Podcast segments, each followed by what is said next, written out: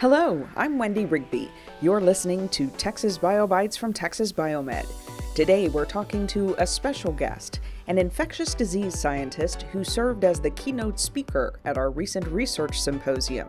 His work involves new ways to tackle secondary infections, those kinds of diseases that often plague vulnerable patients. My name is Dr. Dan Wozniak. I'm at The Ohio State University. I'm in the Department of Microbial Infection and Immunity and Microbiology. I'm study bacterial pathogenesis, so the way that bacteria cause disease. And my primary two diseases that I'm focused on are people with a genetic disease, cystic fibrosis, so they get chronic airway infections. It's a genetic disease and they get recurrent infections in the airway. And I'm trying to understand that disease process. I focus on a couple of different important bacterial pathogens that, that we work with. We're really trying to understand how they colonize these patients, and how they persist long term during the course of the infection. I also work in trying to understand the pathogenesis and the development of wound infections. And these are really problematic in human health um, all over a, a large patient population, whether they have metabolic disorders like diabetes, where they are prone to wound infections, or, for example, the military or firefighters, where they get burns and then they succumb to infections. And we're trying to understand sort of the whole process of wound development and wound healing in the context of infection.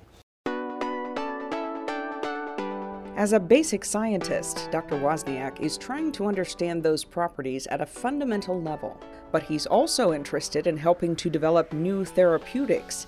He's involved in two new approaches to treatment. So we need new ways to, to treat these infections in addition to or separate from antibiotic treatment. One is with a company called MedImmune, where we have humanized antibodies that target these pathogens. So most of the pathogens that I work with are multi-drug resistant, so they don't respond very well to antibiotics. And so we're trying to get new ways to treat infections using what is called uh, monoclonal antibody therapy. So these antibodies bind specifically to the pathogens and they don't disrupt the normal flora that is present in, in the environment. And then they can eradicate the infections. The, the bacteria can be removed by normal immune clearance mechanisms. And so these, this is very targeted, specific therapies that we're trying, that we're working on developing. These antibodies, in collaboration with MedImmune, are in phase one and phase two clinical trials right now for use in human patients. And these new monoclonal antibody therapies are in use right now for trying to eradicate these infections.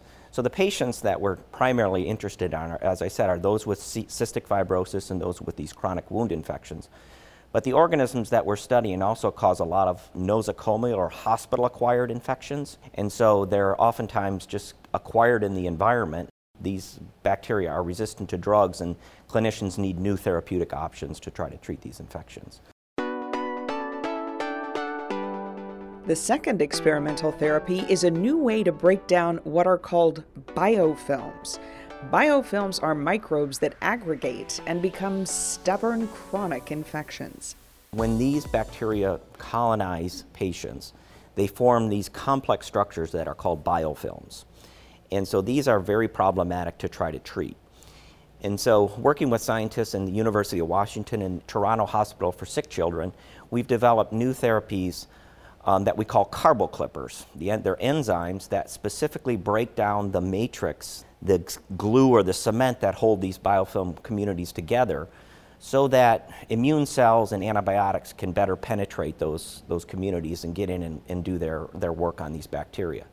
So um, we've been working uh, primarily right now at the fundamental level, just trying to develop these and try to understand how they work. But it's a new strategy to try to use compounds that target the biofilm matrix and break it down so that we can more effectively treat these infections. It actually degrades parts of the matrix and opens up the community. So I guess you could say poking holes in it so that antibiotics and host cells and antibodies and things that are meant to clear the infections can get in better. If you can imagine like a shell over a bunch of bacteria that's impenetrable, these enzymes will get in and break that down so that the cells that are within the community are more susceptible to clearance and antibiotics. So that, that work is funded by NIH, and it's kind of at the fundamental level right now. We, and we're working with it in both animal models and um, in laboratory um, biofilm models that we're studying, and, and, it shows very good promise. Uh, but it hasn't moved on to any kind of clinical trials yet. I asked Dr. Wozniak to describe the impact of these chronic bacterial infections and their human toll. In terms of the severity of the infections and the sort of the overall patient population, so if we focus on cystic fibrosis for, for just a moment, that is the most common genetic disease among Caucasian population. So it's a very common disease.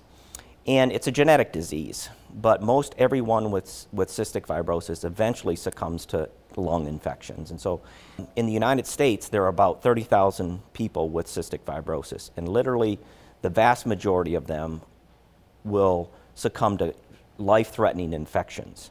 Many of these infections are transient, meaning they run a short course, they get treatment, and then hopefully they resolve the infection. However, the ones that we're studying are persistent, that they get colonized early on in childhood, and then these infections last for the rest of their lives. And we're trying to understand that process and develop new therapies to treat that. Although the patient population, 30,000, is not that large, CF is the most common genetic disease. This impacts virtually everyone with, with the disease. Wound infections, on the other hand, are very common. I don't have the, the total uh, statistical numbers, but they plague many different uh, healthcare situations in the hospital and nursing homes and long care facilities uh, in the military.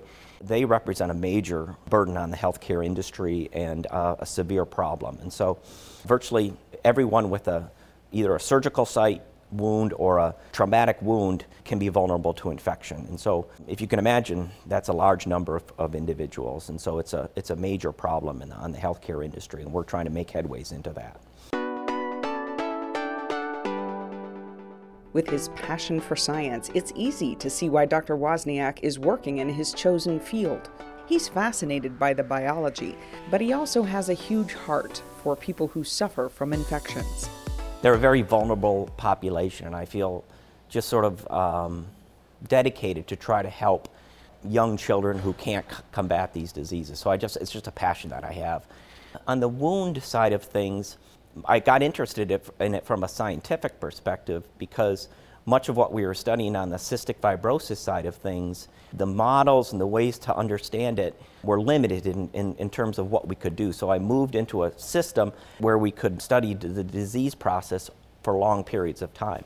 So I got into it from a scientific interest, but now I find about how, how important it is in the healthcare industry and I want to make an impact on that in terms of treatment and trying to understand the process so that we can better um, develop new strategies to combat the infection. So that process was kind of a, a, a spin off from my interest in cystic fibrosis, and that fundamental interest in cystic, fibrosis came from just trying to help young children.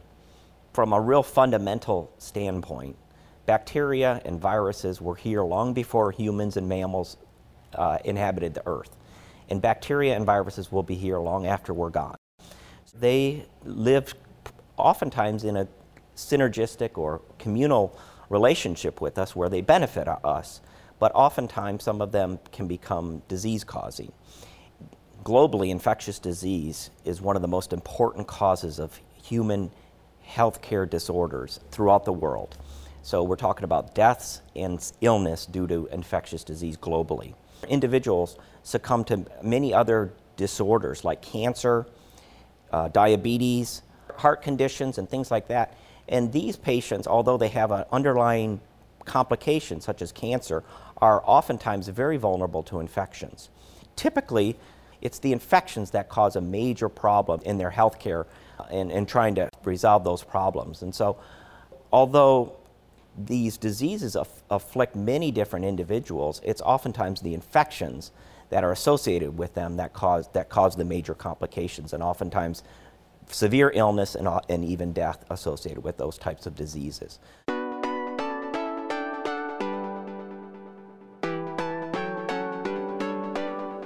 You've been listening to Texas BioBites from Texas Biomed. If you like what you're hearing, subscribe. We love sharing our science.